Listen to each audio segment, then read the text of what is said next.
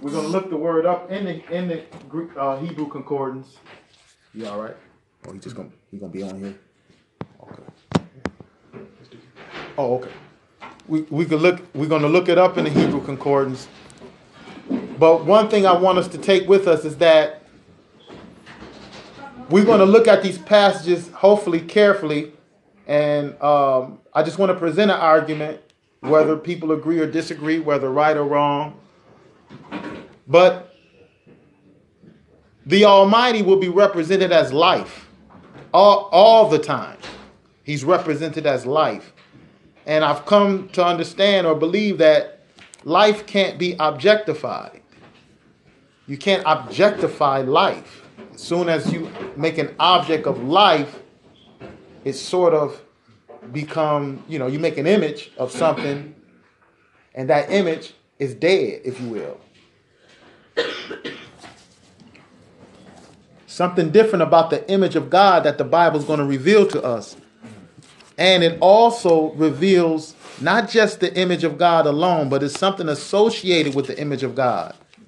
And we're going to read it here in Genesis chapter 1 first before I comment on it.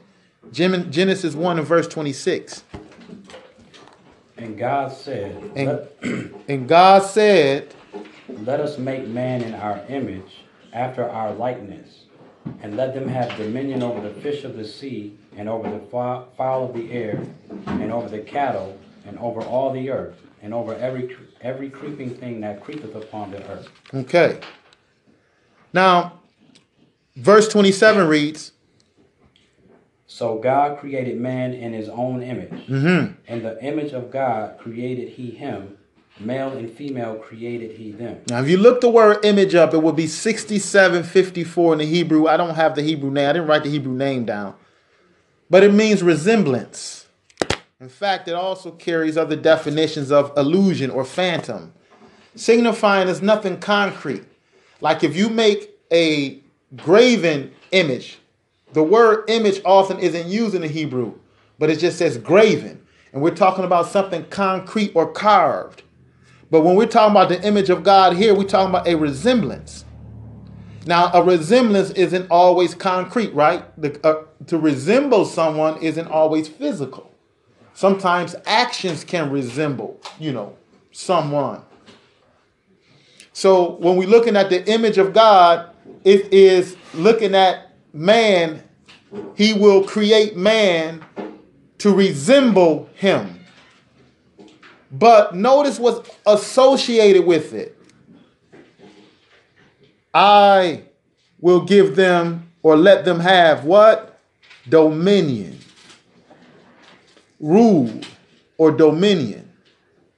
Now, to have dominion over the earth and everything that he created to have dominion and to rule it and to dress it, keep it, and take care of it. Now I want to go into Exodus chapter 19. So he making man after his own image. So if you make a statue of a man, are you making an image of God? No. You're really not. because it's an important component to man. That in, in man's totality makes up the image of God. So it's not just the physical outward appearance of man, it is also the life of man. Now, to make man after his image to have dominion, this presupposes life. You can't, you know what I mean? You can't have dominion over nothing if you don't have no life. You can't do nothing if you don't have life. So this presupposes life.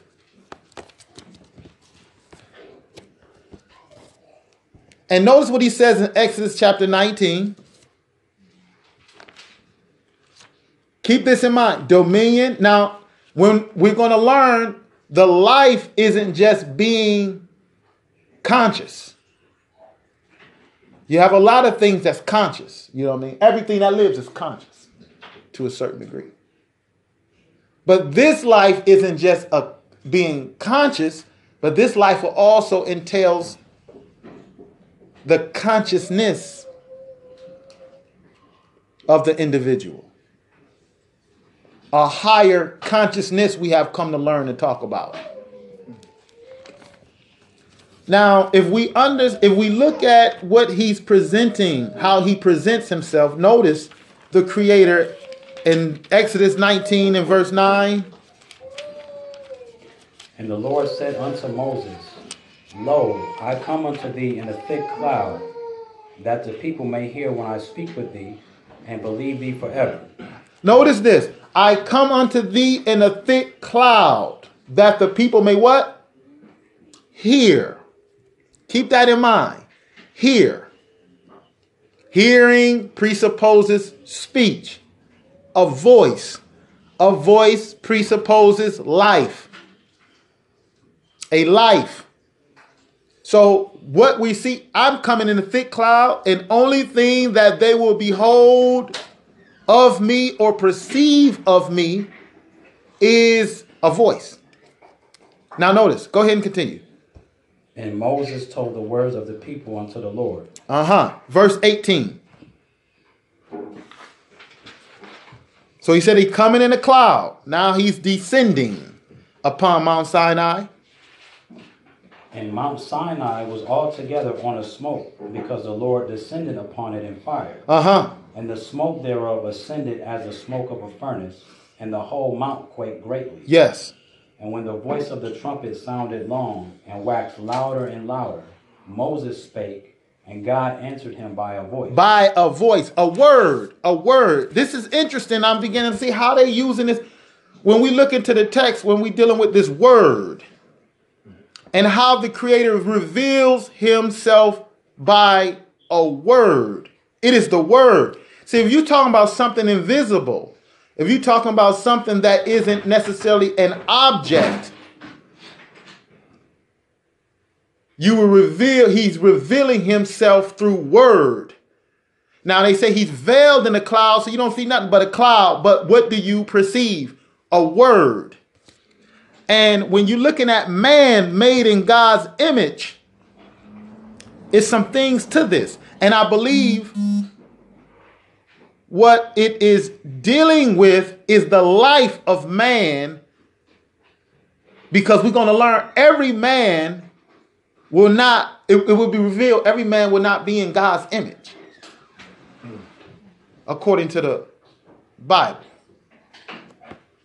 or should i say that the bible teaches that god will despise some men's image and we know he won't despise his own he's not going to despise his own image but it's written that he will despise some men's image. So when we talk about the image of God, I, I definitely believe it has something to do with dominion.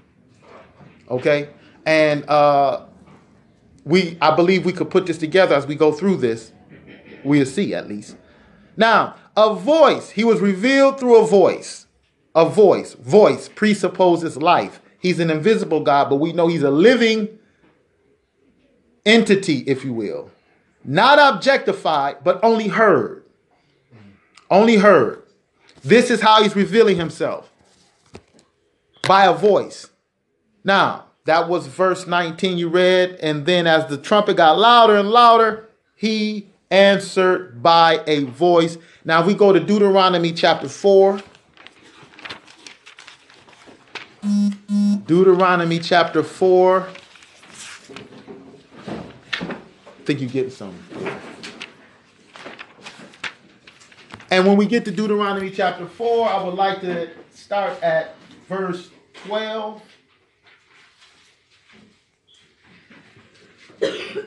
so we have a life, a, a, a life, a living entity. And it is by no mistake, this is also what separates the Almighty from all of the different idols that is made from statues and everything else, images of wood and stone. We often hear how they sanctify the God of Israel by signifying life.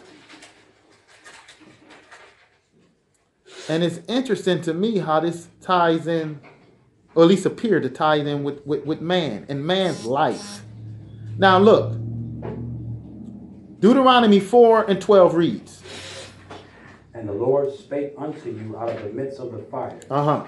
Ye heard the voice of the words, but saw no similitude. That's right. You heard the voice of the words. You, heard, you, heard, you have heard a word, but you see no similitude. A voice, the Creator, being revealed in a voice. Continue to read. Only he heard a voice, and he declared unto you his covenant, which he commanded you to perform, even ten commandments.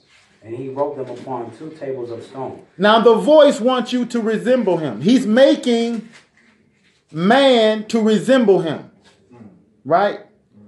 So, this voice, I am under the impression he's giving you oracles or words to follow to resemble him,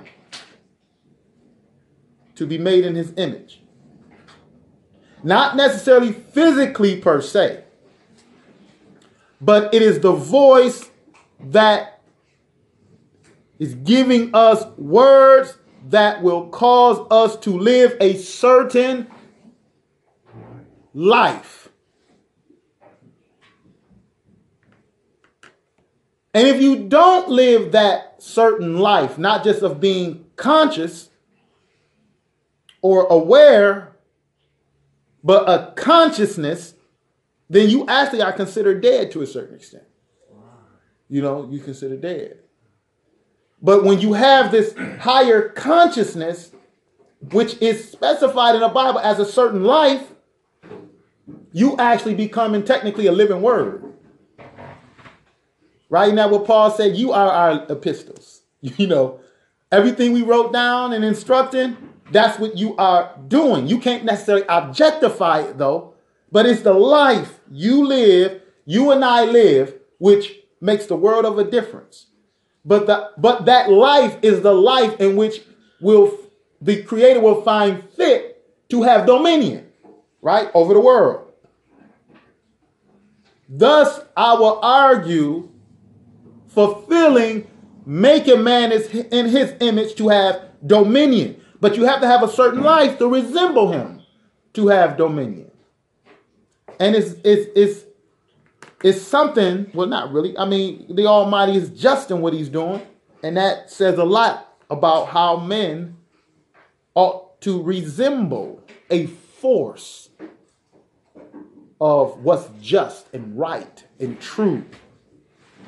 Now, look, he said, You didn't see no similitude. You only heard a voice. Verse 13, and he declared unto you a covenant and commanded to perform these commandments that he wrote upon two tables of stone, right? Continue. And the Lord commanded me at that time to teach you statutes and judgments. Yes. That ye might do them in the land whither you go over to possess it. You see that that ye may do them.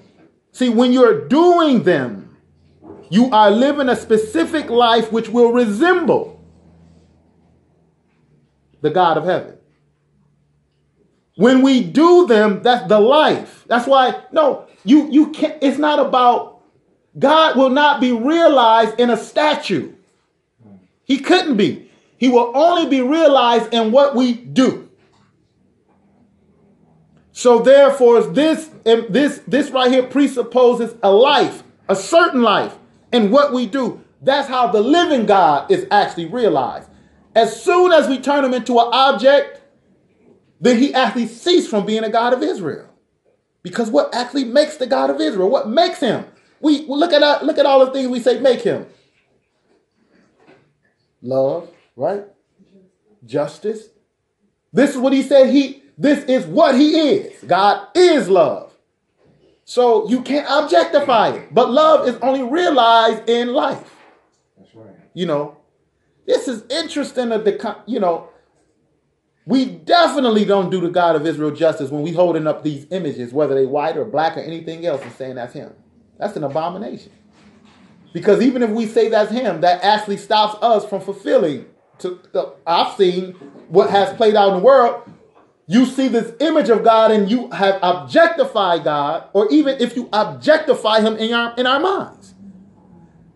Then we actually, when we just objectify God in our minds, we separate ourselves in a sense and turn him into an object.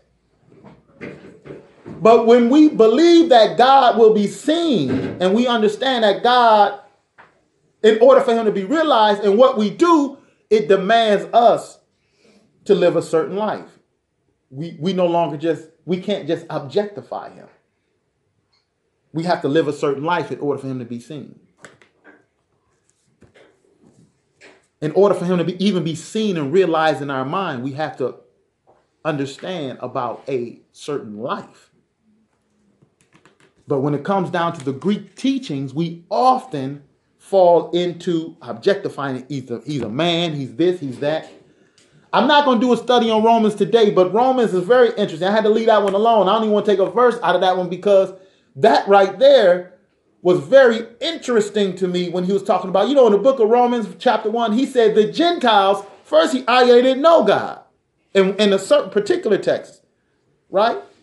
But then in the beginning, he argued, though, in Romans, that the, God had revealed himself and that he was known to them. Remember that? And well, how were how do they actually know him? How they didn't retain it. And they, and they didn't retain it. What happened? Well, at least from the angle I'm looking at it now, it reminds me of early civilizations. when men conducted themselves, like Paul was explaining, morally correct. You know, if you look at the early Greek civilizations, they all lived together where they they shared things, they respected one another's uh, uh, families, they didn't run around committing adultery or murdering one another. You find in ancient societies all of these primitive, what they will call primitive social networks and those social networks, if you're looking at what it means to know God or to see or the image of God, you will actually see him in them little social networks. And by consciousness sake, they knew they should go around taking one things from one another. They knew that. If you look at early history, I was surprised because you think the Romans were just always just bad, you know, it's terrible people. But no, early Roman society, before they turned it to an empire, it was primitive like a primitive communist society. It was the same thing in Greece. And that's as who Paul was pretty much making reference to in Rome, that Greco-Roman civilization. And eventually, because of materialism and because of the increase of empire, they actually did turn gods into objects. And everything else fell out. It's an interesting study that Romans, the first chapter. But this is sort of like a prelude to it, you know. Let us look and understand this image of God. God is making man his image to have dominion. In other words, you got to be made in my image to have all of this earth run correctly. That means there's a certain life you must have. You just can't objectify me and thinking you're going to put me up on a panel. No, I am living. I am much more than that. And in fact, I got to become a part of you and you got to become a part of me. This is this is extraordinary. I, I mean, I, I just can't, you know, you say something that is just so marvelous that what in the world is he presenting here? Unlike any other God, so called. So look, brothers and sisters, he said he made him known. He had these commandments he wrote on two tables of stone. He gave Moses these commandments to teach us that we may do them, signifying a life of action, a life to do, to perform in this land where we're going over to possess it and to, to possess it. And verse 15, he shows you the importance of it. What did he say in verse 15?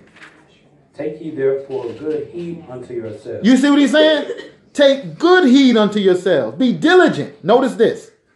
For ye saw no manner of similitude on the day that the Lord spake unto you in Horeb out of the midst of the fire. Mm-hmm. You saw no similitude. You only heard a voice. So therefore, you honoring God, you have to obey the voice.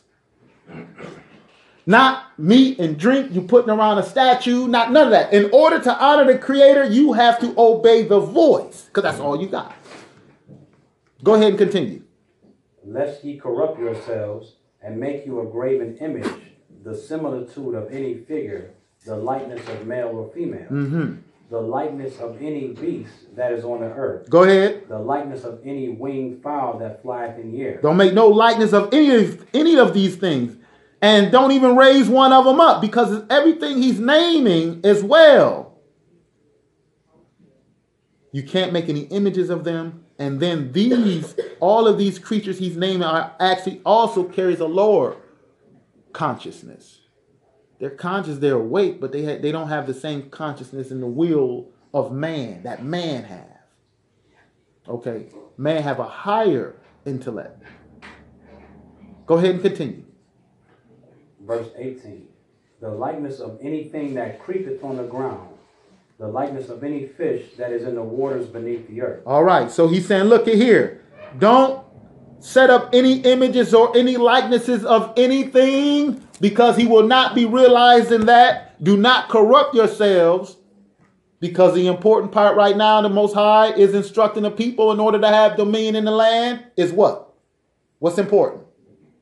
The word, the oracle. It's the word. That's all you presented with at the moment. It's the word. That's what you have to see God is the word. To show the God of Israel, it is the word. Any other nation is going to see the God of heaven? Every other nation and the heathen, they broke into the temples and seen statues, statues, images. But if you wanted to see the God of Israel, he will only be seen in the obedience in the word. That means he can't be seen in anything dead. You walk and see these images, it's dead. It's, you know, it's, you know what I mean. It's not moving. It's, it's, it's, and that's that's what they always accuse the images of, aren't they? We're gonna read it briefly. I started to wonder, well, why every time we talk about these images, they always saying what they don't do? They can't move. Why not just say the image? No, they got to specify something. Because what they say, a juxtaposition or a contrast or a comparison. No, you comparing to God of Israel. What are they signifying? No, one got life, one don't. Now look, that life is very important because it's in this life in which everything moves, everything roll, everything stays in harmony, everything's bring health, everything brings strength, joy, love. It's in this life. So look, he says in verse 33, Did ever people hear the voice of God speaking out of the midst of the fire, as thou hast heard, and live? Have anyone ever heard the voice of God speaking? All this emphasis on the voice. Go ahead and continue. And live? Have anyone heard it and live? Go ahead.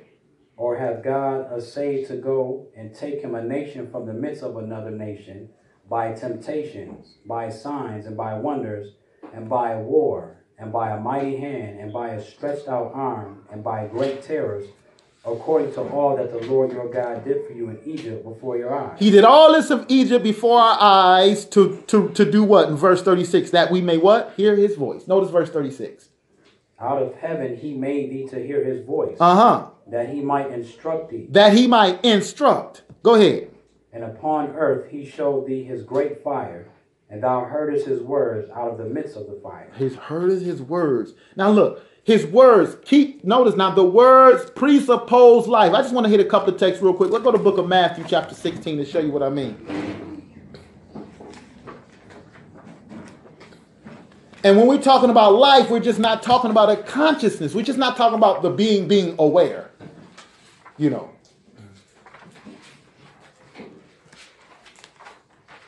Just like you can have a living animal as your deity. That animal is conscious. It's aware. But we know it's not the creator. But it's just not that the animal isn't the creator. It isn't just the fact that the animal um, is conscious and aware of things. No, no, no. It's something else that comes with the awareness of the creator. It's something about his life. The essence of the God of heaven is something about that that he re- he has revealed to man to make man in his image. And this is the image we ought to pursue. And we, God willing, we will view this before we close out. Matthew 16, verse 16. Matthew 16 and verse 16. We are looking at how it is stressed that Yahweh or Yahweh, the living Elohim, that is what he's considered, the living. And we're going to find out it's just not him just being conscious because he made man in his image. Man is alive. God is alive, and we're going to find out now. The Creator said, I'm taking it a step beyond that too, in order for you to resemble me. Because we're going to read before we close out here that God will look at it upon the image of some men and despise it. And a, lot, and whether you know it or not, a lot of this have to do, if not all of it, have to do with dominion. See, this is very important. Like when we're talking about social science, this is important. It takes time for this view to really assimilate into or to get acclimated into the mind or absorbed if you're not used to bringing these two uh, subjects together social sciences and the God of Israel. If you're not used to bringing them together, it's, it's almost foreign to bring them together. But when you start to bring them together, I believe it start to show us and examine the relationship between the Word of God and holiness and His commandments. For example, when we think of holiness, we can think of a lot of ritual, right? But then something, let's say the holiness of the Sabbath day, the holiness in it also is simply, if you will, if you want to call it simply, simple, is the rest of man. His rest, his ceasing, his leisure from toil. Why is that important to the Creator? In this world, that's really not work, work, work, just work. But rest and leisure is holiness. Of course, rest and leisure not alone, like we were going through the law reading. What causes the problem in Egypt? Moses just demanded, we just want some rest. That's what we want. We're going out to rest and have leisure and celebrate. leisure, the rest, the rest of the earth. Why do the earth rest? Why is it important to let the earth rest? How do leisure and rest play into our life and health to have dominion, to live, to resemble the Creator? Because when you let the earth rest and you let the food let everything rest and you don't keep robbing the earth of resources, you let it rest a whole year, for example, then you are filling it with nutrients as it decomposes. You don't muzzle the ox while he treads the corn. When he drop his dung, he add nutrients to the earth, which in turn bring forth vegetation, which add nutrients to you, which give you strength, which give you sound mind. Because food is directly connected with behavior. But there's holiness holiness, not just all of the rituals, holiness. And therefore, I believe that when we start to put this stuff together, what the Creator is creating, um, I believe we can start to, least it appears we can begin to understand what he even mean by holiness. We're just not off in the sky all the time. So, verse 16 reads in Matthew chapter 16, verse 16. And Simon Peter answered and said, Thou art the Christ, the Son of the living God. Now he asked them after a while, he said, Look here. I hear a lot of talk in the land. And some people saying this and some people saying that. Some people saying I'm Jeremiah. You know, he asked men, who men, who do men say that I am? Some saying you Jeremiah, some saying Elijah. He said, Well, who do you say that I am? He said, You are the son of what? You see, they see the living one, though. That's important because there is a certain life that actually makes him the son of the living God. When we talk about the son of the living God, I, I begin to be persuaded even more and more. You, you, you know, you could recognize something at one time, but even more and more, you're more convinced. The son of the living God is just another way of saying the image of God. You are the son, of, you are the image of the living God.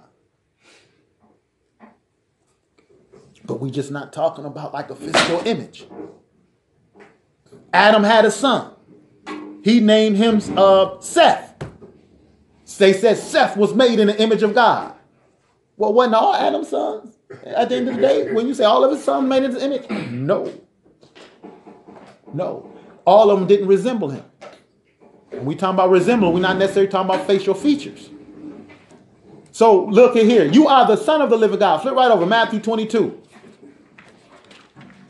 I just want to show you how it's used all the time or quite often. Matthew chapter 22, the living God, specifying the living God. And we're going to learn we're not just talking about a consciousness or just being aware or vital, it's something else to it.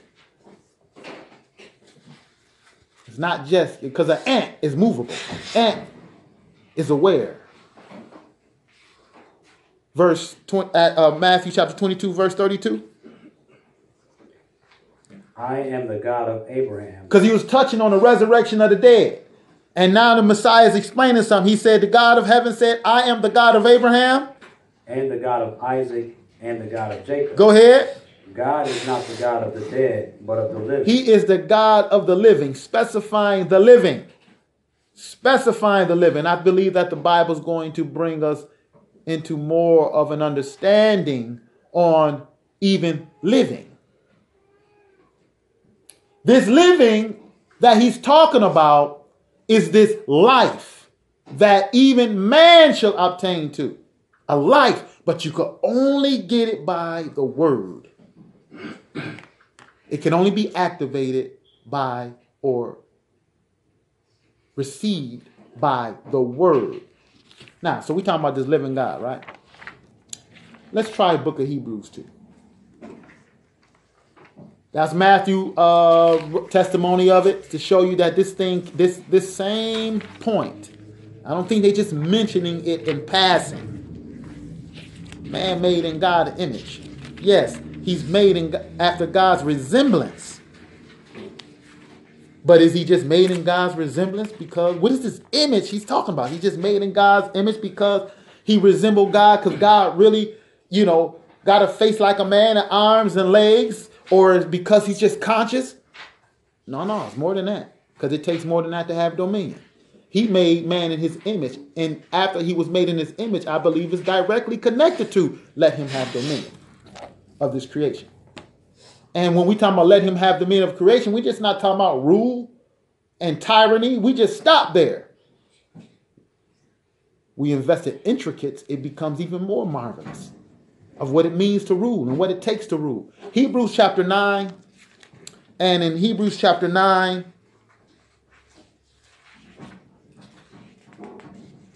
notice this.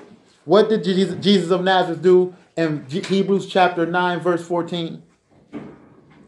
How much more shall the blood of Christ? The blood of Christ, which signifies his life.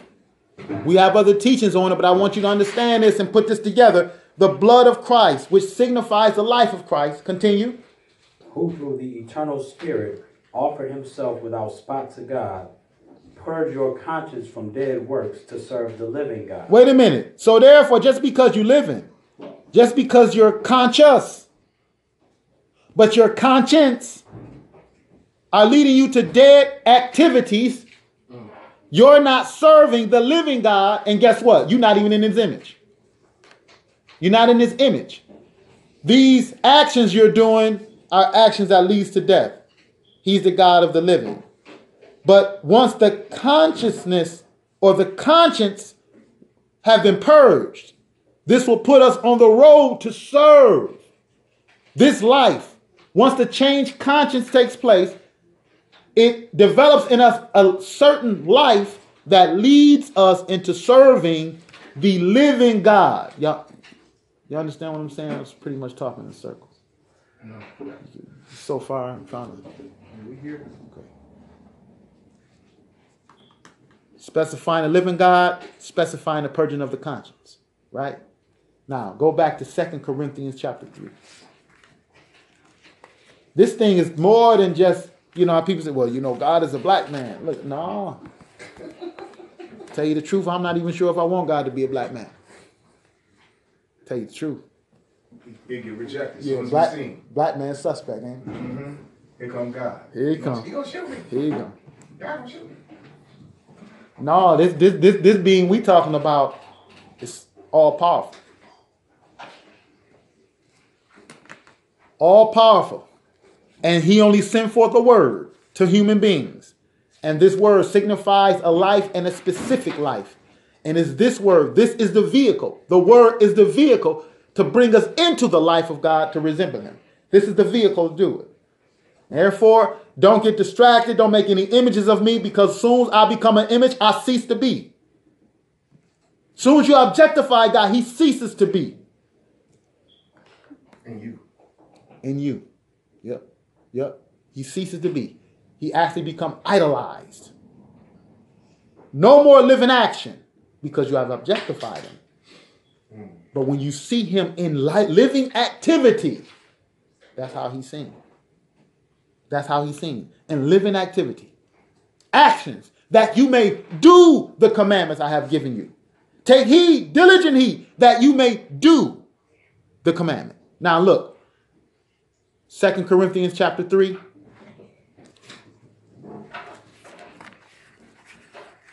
Let me make man, let us make man in our image that they may have dominion. See, they got something to do.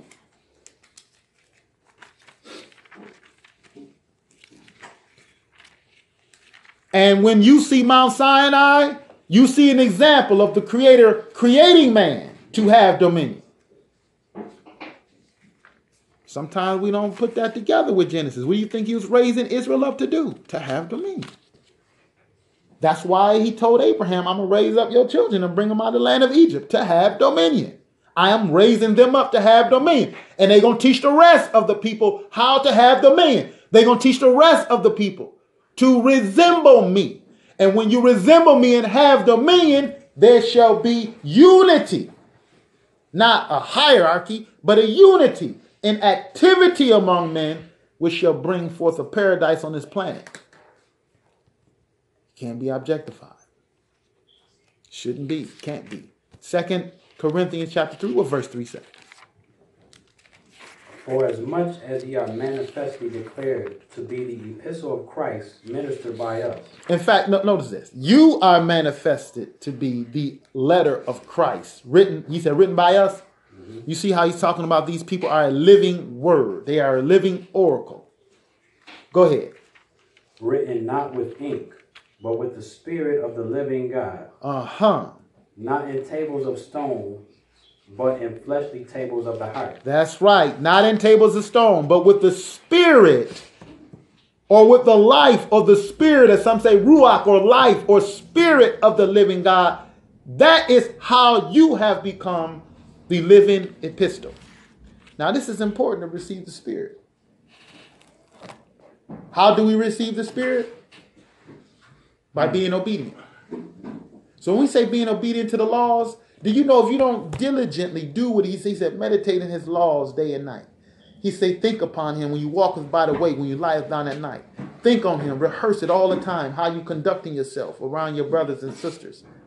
Don't you know if you every time we vary from that, if we bring in a spirit of discord, if we bring in the spirit of lustfulness, if we bring in the spirit of anything that could break this down, following after our flesh, we hinder this process, this creative process of being made in God's image. And some people will be hindered so that they will never ever be made in this image.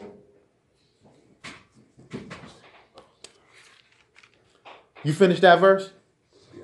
Spirit of the living God. Now let me show you why we talking about this spirit of the living God. I want to show you brief. Let's go to the book of Isaiah, chapter 40. Now, the goal of the living God is to make man in his image for them to have dominion over this creation, to bring forth a paradise, to bring forth a life of peace, to bring forth a world of peace, a utopia.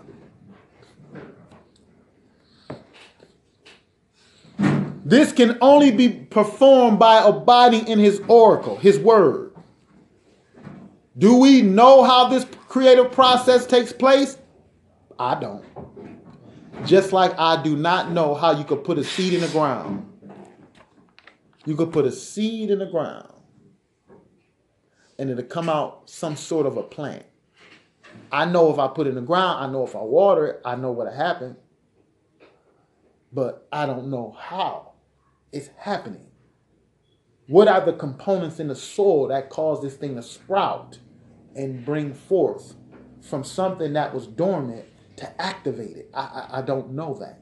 And many of us do not know. That's why he's saying to be obedient. We do not understand the activating process Mm. of the Spirit of God in the mind, how it works in the mind, because we don't understand the mind. Who say they do?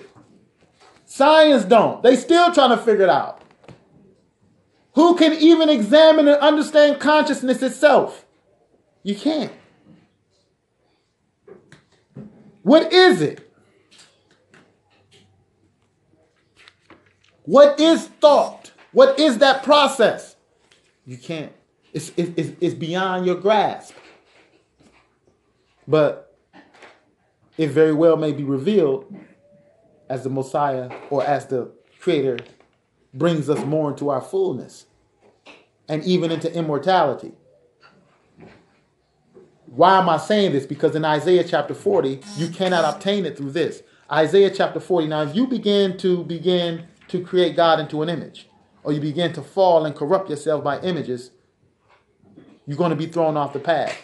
Uh, Isaiah 40 and verse 19. Isaiah 40 and 19.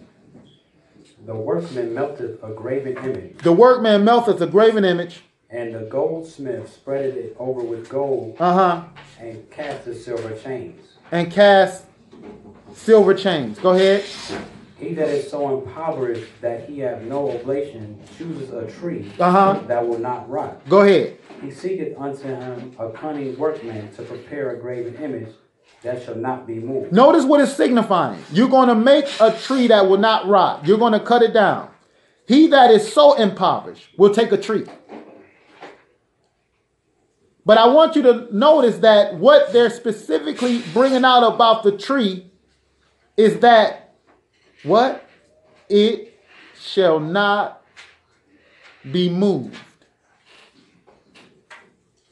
It shall not be moved. Now, notice what he's saying. He's cutting it out of the tree, right? That was verse 20. Mm-hmm. Okay, I want to show you something because often we go here and we think of a Christmas tree, but Jeremiah not talking about a necessary Christmas tree.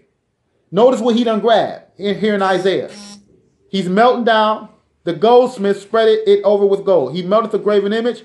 The goldsmith spread it over with gold and cast sil- cast his silver chains. He that is so impoverished that he have no oblation chooses a tree that will not rot. So he's taking the tree out of the forest.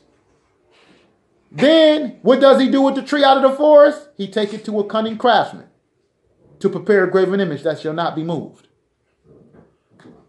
Go to Jeremiah chapter 10. Jeremiah chapter 10.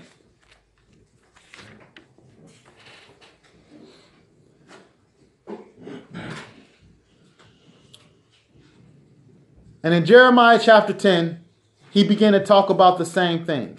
Verse 3. For the customs of the people are vain. Talking about the heathens, for their customs are vain. For one cutteth a tree out of the forest, the work of the hands of the workman with the axe. Yes, sir. They deck it with silver and with gold. Wait a minute, you done cut the tree down.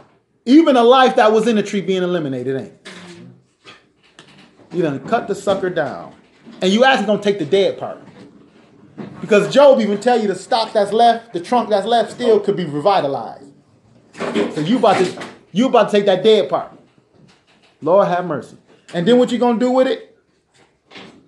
Deck it with silver and gold. You're gonna deck it with silver and gold. Uh-huh. They fasten it with nails and with hammers that it move not. And they gonna fasten it and gonna bind it and it will not move. Go ahead. They are upright as the palm tree. Meaning they stand upright. You make a statue stand upright. Like the dagon of statue, sta- you, you can make it to stand up. We're not necessarily talking about no Christmas tree. The workman carving it and overlaying it with gold. Go ahead and read. but speak not. What they don't do, they don't speak. You notice what he bringing? They have no voice. They have no life. The Bible specifies when we're talking about these deities, they have no life. They have no voice. They cannot lead you into paradise. They cannot teach you how to have dominion. They cannot bring life to you. They're dead, and their doctrines are vain and dead. They have no voice. Go ahead. They must needs be born because they cannot go. You got to pick them up. Go ahead, because they can't go nowhere on their own. Be not afraid of them, for they cannot do evil, neither also is it in them to do good. They're dead. They can do nothing. Now, when you compare them to God, what do we have? For as much as there is none like unto thee, O Yahweh. Continue to read. Thou art what? Thou art great, Yes, sir. and thy name is great and might. And what else about Yahweh? Do we are we going to bring in dominion? Oh, or who would not fear thee? What? O King of nations. O King of nations. Who would not fear thee who have dominion? So when we're being made in the image of Yahweh, he is he has dominion. And when we're talking about the life of the graven image, there is no life there. But when we're looking at Yahweh, he's signifying the creator to have life and dominion. To have life and dominion. And he's making man to do the same thing, to have life and dominion. But the imperative is the word, which these things don't have. It's the word. This is what's sanctifying him. It's the word. It's a special word. And we're going to close out shortly to show you what I mean by that. What verse did you finish? That's seven. Go ahead and finish seven. For to thee does it appertain. For thee does it appertain. For as much as among all the wise men of the nation and in all their kingdoms, there is none like unto thee. There's none like unto thee. And if you will, um,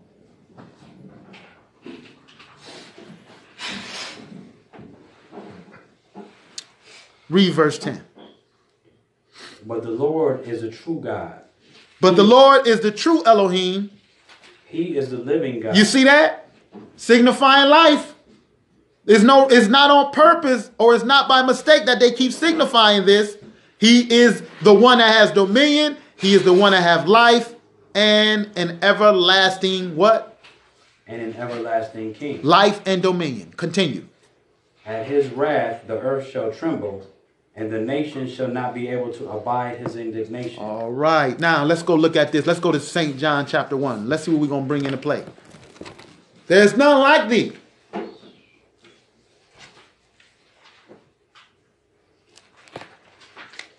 There's none that live like thee. Now, notice how the Bible or John is going to expound on the life. Remember, this life, I will argue, is associated with dominion. Ain't not just I'm gonna make man conscious now, and since you are conscious and you could breathe and walk and talk and you mobile and you're uh what they call it uh um uh animated. That don't qualify you to have dominion, do it? You got babies born all the time who animated, they can move and talk, and that don't qualify them to have dominion over nothing. But they have the one part, one necessary element is consciousness. They are con- they are conscious, they're aware, but it's not only that. It must move forward to the totality of what God is making, the fullness. Now look, John chapter 1, St. John chapter 1, verse 1 reads what?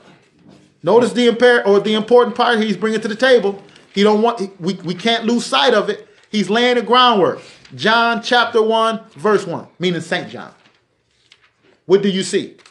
In the beginning was the Word. In the beginning was what? The Word. I thought it was God. It is God. He's an invisible God. But the important part is what? The Word. Signifying, presupposing a life. In the beginning was the Word, and the Word was what? And the Word was with God. The Word was with God. And the Word was God. Now, what in the world is that? Now, words cannot be, I mean, you could write, you know, characters to as a symbol of a word. But technically, Jesus of Nazareth said words are what? Spirit. Spirit. You technically ain't can't all, you know, you know what I'm saying. Say to you gonna say something? Mm-hmm. Oh, they are spirit. The word. Sound signifying life. Last time you heard a word coming out of somebody who ain't got no life. You don't. You don't hear nothing. But what? Silence. Statue what? He can't even say nothing. In fact, he can't even move. That's what they say, right? This is their argument. Who is like unto thee? So the beginning was the word, the word was with God, and the word was God. Continue to read verse 2. The same was in the beginning with God. And and we understand there's got to be more to it because we're just not talking about any word. The same was in the beginning with God. Verse 3. All things were made by him, and without him was not anything made that was made. Now look here. This is this is interesting. Verse 4. In him was life. In who? Messiah. In him was what? Life. But life presupposes word. You got to have life in order to have word. In him was life. And not only in him was life, he is called the word. The invisible God, objectified through what? Life and word. Not an object, life and word. Soon as you take him away from that, that's not the God of Jacob. God of Jacob living. Is it just any life and word? Because you had the Pharisees who had life and words. No, no, this is something different. In him was life. And what about that life? And the life was the light of men. Lord have mercy. And that life was the light of men. That life was the light of men. Verse 12. But as many as received him, As many as receive him, to them gave he power to become the sons of God. to them he gave power to be made in the image of God. They say, but brothers, you didn't say that to be made the sons of God. No, no. He's talking about to be made in the image of God. I'm talking about the image in totality, the complete image, the express image, not the fetal part. Because you can say in the beginning stage, every every every human being got, you know, you, you you know, you have this form of God. But you have to grow to the fullness of the resemblance and image of God. Well, brother, it didn't say all that. You know, the mm-hmm. Bible do say that. And is revealed through Jesus of Nazareth how is this is explained. So right now we're finding through Jesus of Nazareth we have what? Word, which presupposes life.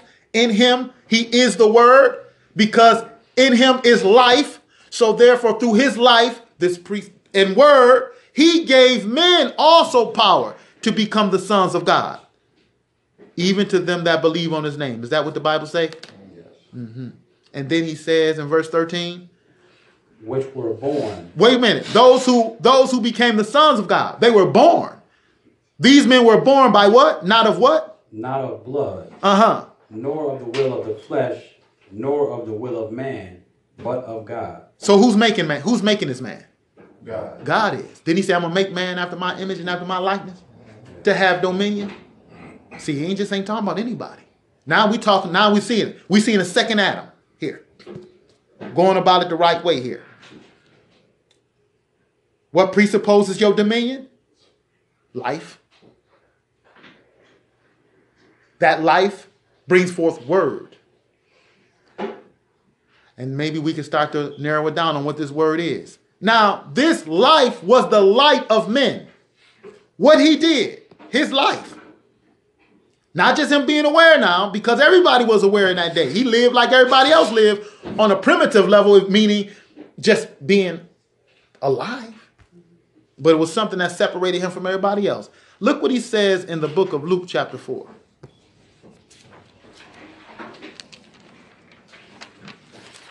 See, when I began, it was a teacher, I tell you, out of South America. I mean, words can't express on the respect that I got for this elder. He had brought to my attention through reading his literature. Truly, and the more you study and read, it just makes more and more sense. God is realized through the activity of the creation. That's how he's seen. That is how he's seen. Now, if we look at Jesus of Nazareth in Luke chapter 4, verse 16, he is going to begin to explain something to them. As long as you put God on the shelf, as long as he's just objectified in the mind, when we don't act upon him or his word, then we actually, what I mean, what are we doing now? We say we have an object or a thought of him in our mind, or we may have a picture of him, but we, we don't act upon the word. We deny it. We we deny him. How can he be seen? How can he be seen to others? Look, Luke chapter 4.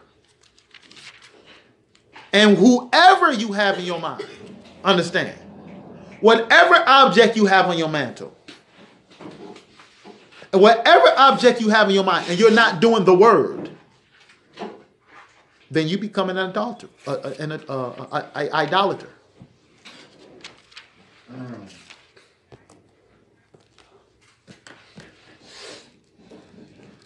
It is very important. When you say do these words, man, Lord have mercy.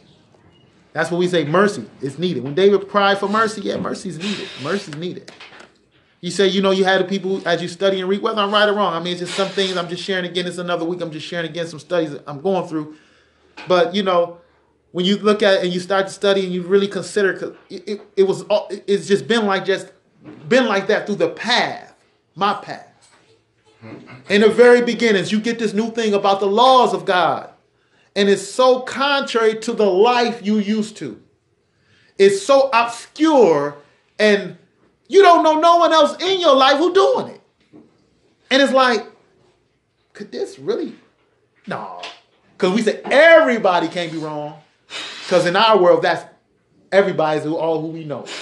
You know, so we say everybody can't be wrong. And this don't get a lot of play. Question like, you know, this word of God, man, is it really saying this? But the more you read, the more you study it, oh my goodness. You find out, Lord have mercy. You find out how far you have gone away, like when them brothers broke into the temple and you seen, since no one is doing it, it's a testimony. That's right, no one's doing it. That's why when them brothers broke in the, uh, seen the book of the law after the tab- after the temple was destroyed, they seen it, they tore their clothes up.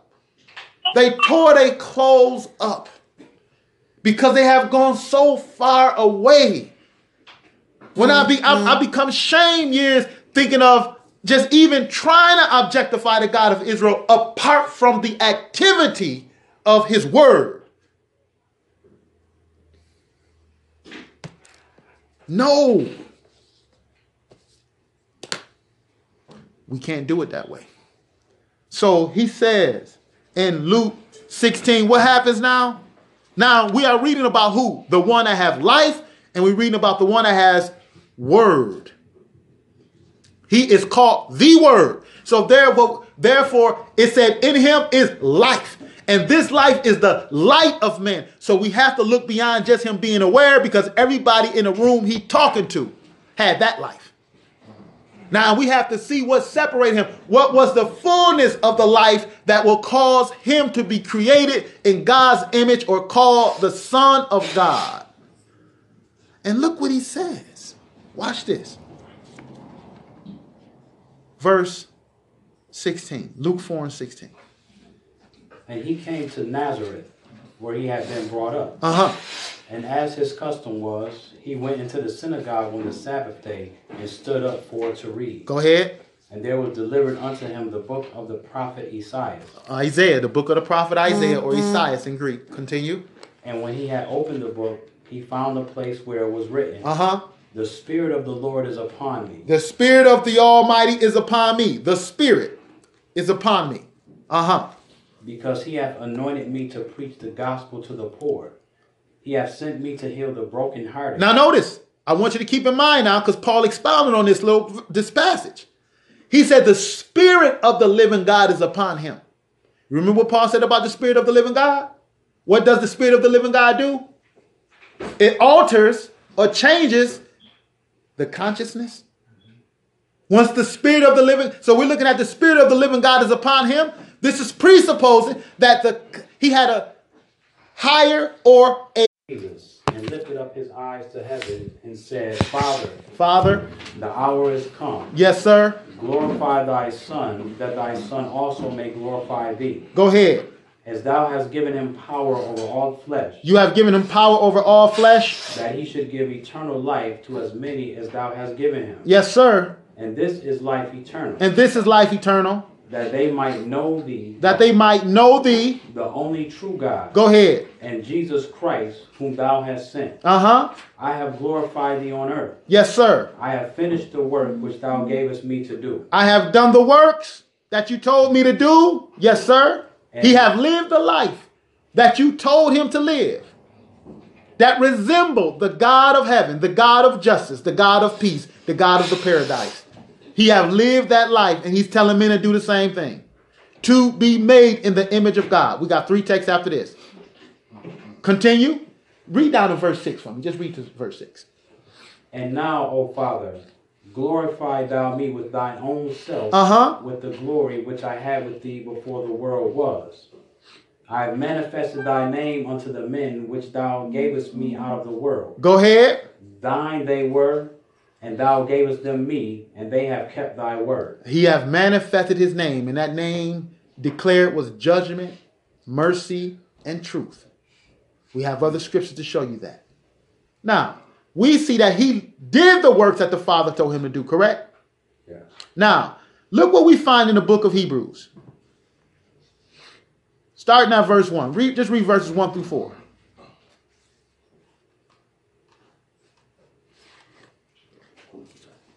Uh, chapter 1, I'm sorry. We could find it in several other places, but I just want to go here for the time. God, who at sundry times Notice carefully the Creator who have sundry times. and in divers manners spake in time past unto the fathers by the prophets, Yes. hath in these last days spoken unto us by his Son, whom he hath appointed heir of all things, Wait a minute. He have notice this. His son who he have appointed what? Heir. Are we bringing in dominion again? Mm-hmm. Okay, so we got this dominion again. He have appointed him heir of all things, but it's a precondition actually. He got to be made in his image. The word of life. Notice this. He have appointed him heir of all things. Go ahead. by whom also he made the world. And by him, by wo- by the word, signifying he is the word, the living word. By him he made all things. Go ahead. who being the brightness of his glory and the express image of his person, and upholding all things by the word of his power, when he had by himself purged our sins, Uh-huh. sat down on the right hand of the majesty on high. How did, now he got dominion, don't he? Not only do we have dominion, what else do we have? Life. Life. And that life and dominion reveals to us that he is the express what? Image Image of Image his person. and we, of his person. When you talk about express image, you know what they mean? You know how it's described in Greek? Express image, I mean exact likeness. Exactly like. But we're not talking about a physical look. We're talking about the dominion. We're talking about the life he lived. This is it. I want to put something out there before we go there. I want to add this in here real quick. Then we got two more. Go to St. John chapter 4. The express image. He said, Let us make man after our image and our likeness. It is a life that the Creator is talking about. A certain life. You cannot objectify it. You got to live it. You can't objectify it. St. John chapter 14, if you will, starting at verse 6. Notice this because the people had a problem with trying to objectify it. But he said he finished the works in which his father told him to do. Those works of judgment, those works of mercy, those works of faith. Like faith meaning a conviction of the truth. I know God got faith in his own words. He believe it to be. He know it to be. So when we talk about faith, judgment, and mercy, this is the foundations of the Messiah's teaching and all that he have done, all that he have did and stood for while he walked this earth. He summed it up with this St. John chapter 14 and verse 6. Jesus saith unto him, I am the way, the truth, and the life. Then we got that life again. That life, which is presupposing the word, which they supposed to have been listening to. I am the way, I am the truth, and I am that life. That life of God. Go ahead and continue. No man cometh unto the Father but by me. And you can't, uh, you see, in, unless you do what I'm doing, you know what I'm saying? It's not like he blocking you. It's not like that. It's cause and result. Unless you do what I'm doing, you can't appear before the Father. Unless you do what I'm doing. That's uh, in essence what he's saying. You have to do his works in order to obtain the unity or at one with the Father. Continue. Seven. If ye had known me, If you had known what have known me, ye should have known my Father also. And from henceforth ye know him and have seen him. wait a minute, you did what? What did he say? You did what? What have you done with the Father? You seen him. Well, what did they exactly see? Was it works? They saw the light. They saw the light. They saw the works that was performed from the word. Just like he revealed himself in the word to Moses and a covenant in that word that if they performed it, the world would see God. If you do it, the world will see me.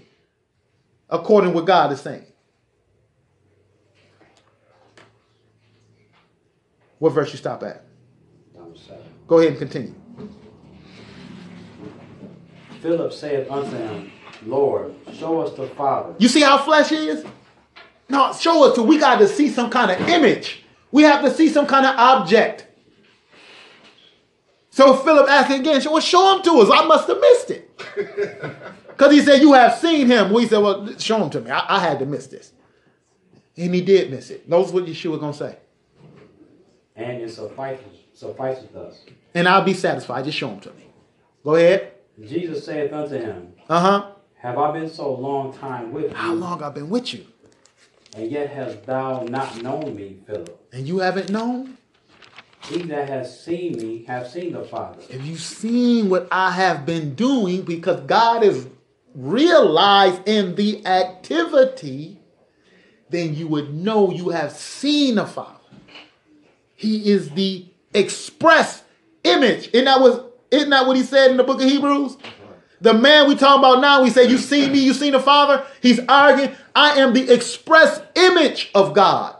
And we know now through the teachings of Jesus of Nazareth that in order for God to be seen and to understand this image of God, it is a work. That's why he said, Follow me, do what I'm doing. All that I hear, I do what my Father have told me to do. I am the living word. I am the life. If you listen, listen to this word of life, then you will have life and you will also become sons. And Paul argued the same thing. Let's go, if you will, to Psalm, uh, Romans chapter 8, and we got one more after this. How many times you read in the Bible Paul say, put on Christ, put on Christ. He said it in Romans. He said it in Ephesians. He said it in Colossians, put on Christ, put on Christ. Purge yourself from dead works, put on Christ.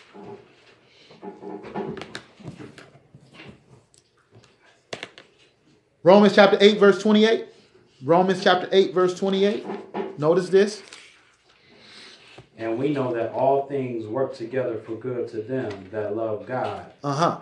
to them who are the called according to his purpose. According to his purpose. Uh huh. And we know that the God of heaven is the God of justice. That's his purpose. That's his call to create a utopia on this earth. You can't have a utopia on this earth without justice. Continue to read, though. For whom he did foreknow, he also did predestinate to be conformed formed to the image of his son. Notice how the Bible put this together. All those who are predestined and who have walked in the word, he have conformed them to be made what? In the image of who? His son. In the image, in the image of the Son is the express image of who? The Father. You know, in so many words, he's just simply saying he, he's creating you in an express image of the Father. Mm-hmm. finish that verse. Just read down to verse 30. Just continue to read until you get verse 30. that he might be the firstborn among many brethren. Oh, he's the firstborn of the sons of God, of those who's made in his image. Go ahead.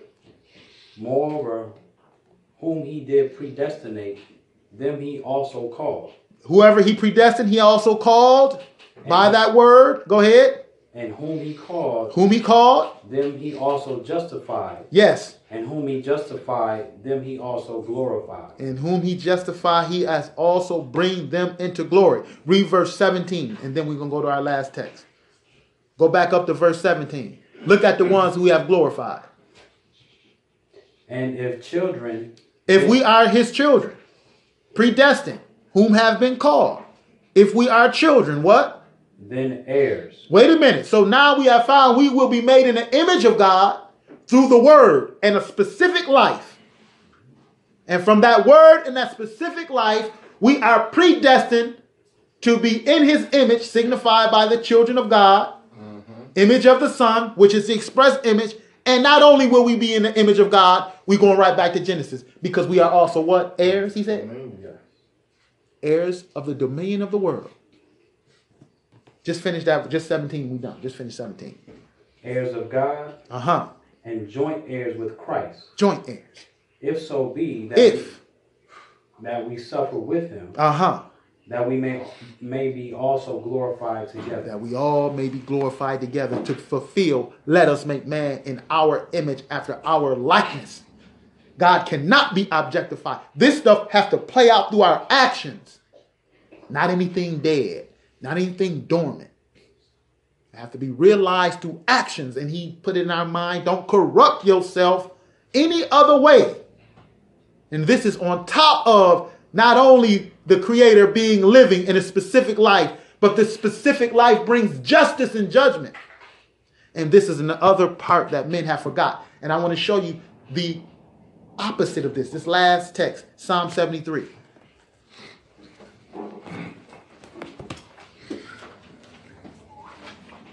And this is what the servants of God must understand. This is what the servants of God know. That's why he said, Many, many shall come on my name. In that day, saying, I am Christ. He said, I never knew you. Depart from me, you workers of iniquity. And I begin to believe that the workers of iniquity, they their image had become despised. Notice now the contrast. We see that the image of Christ was manifested through the works of Christ because he was the word in action.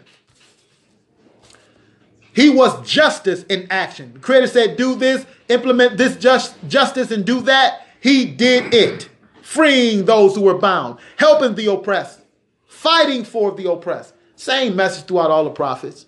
But anyhow, Psalms, notice this Psalm 73. We're going to conclude with this here Psalm 73 and 1. Truly God is good to Israel, Yes, he is. even to such as are of a clean heart. Even to such as have a good conscience. But as for me, my feet were almost gone. Wait a minute, now I almost messed up now. You understand? You know, this is, we all better take, pay attention what David's saying now. Listen here. He is of such who are of a clean heart, their consciousness of being purged. Uh, Your conscience better be purged because notice what he said next. But as for me, man, I almost slipped up. What are you talking about, David? Or whoever the psalmist is, Asaph, whatever you want to say. As for me, my feet almost my feet were almost gone. My steps had well nigh what? Slipped. Well, what happened? Notice verse 3. For I was envious at the foolish when I saw the prosperity of the wicked. Now, what, what is this? I almost slipped because I envied the prosperity of the rich. That's their dominion. That's their dominion. I almost slipped.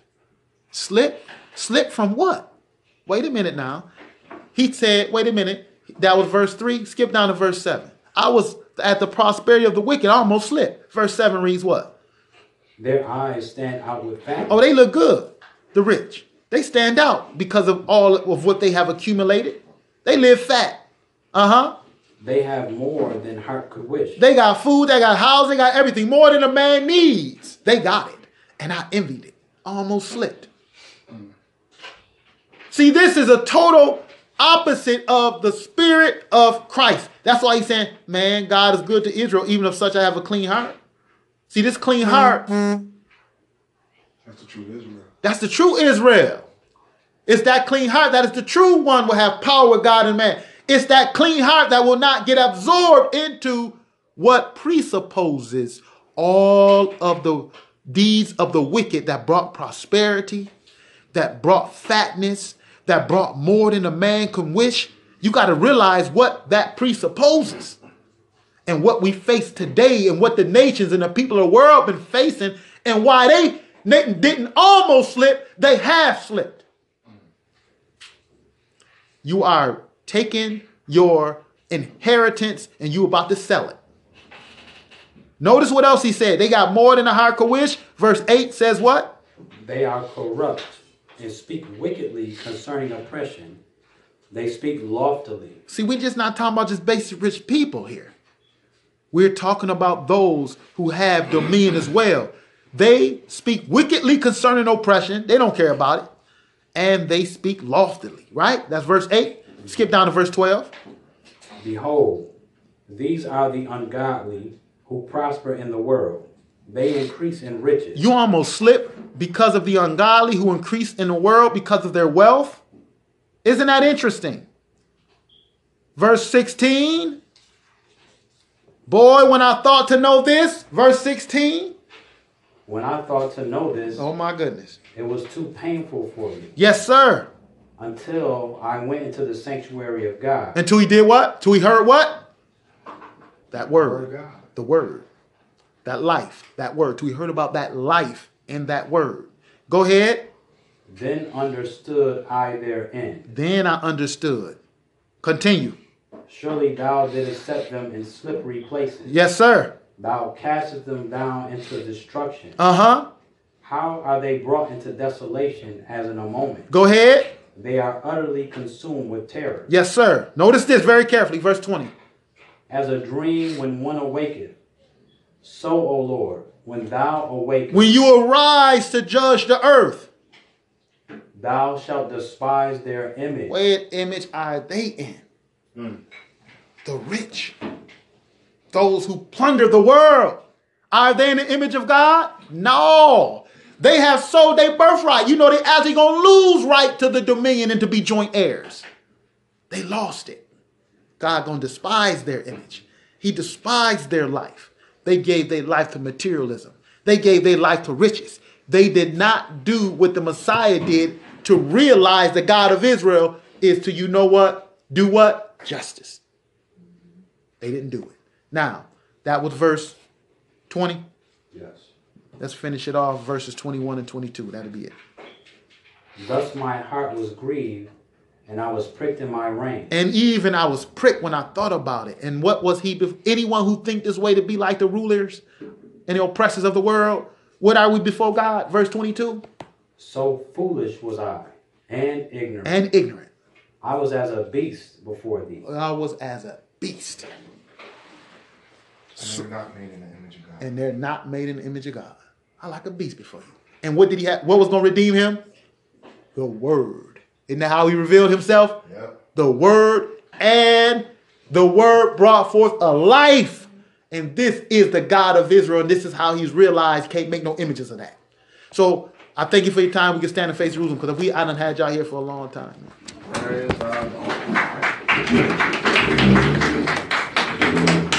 don't. That was just about as long as the Avengers. As long as what you say That was about as long as the movie. yeah yeah okay I- Yo, yo, peace and blessings, shalom family. It's your boys at Akban Israel, aka the God Hop MC, hashtag just a vessel nobody special, representing that HOGMOB ministries and the Rebel Against the World movement. I'll be talking about the Word of God, of course, edifying the church and encouraging those who don't know the Lord prayerfully. Um, man, and just dealing, man, with socio-political issues of the day. Um, also talking about the Christian rap genre and the importance of it in this modern age and you know, just being an African American male in this modern world, man, who believes and loves God and uh, is just trying to learn how to do the right thing. Let's explore together, see where this leads. Yeah.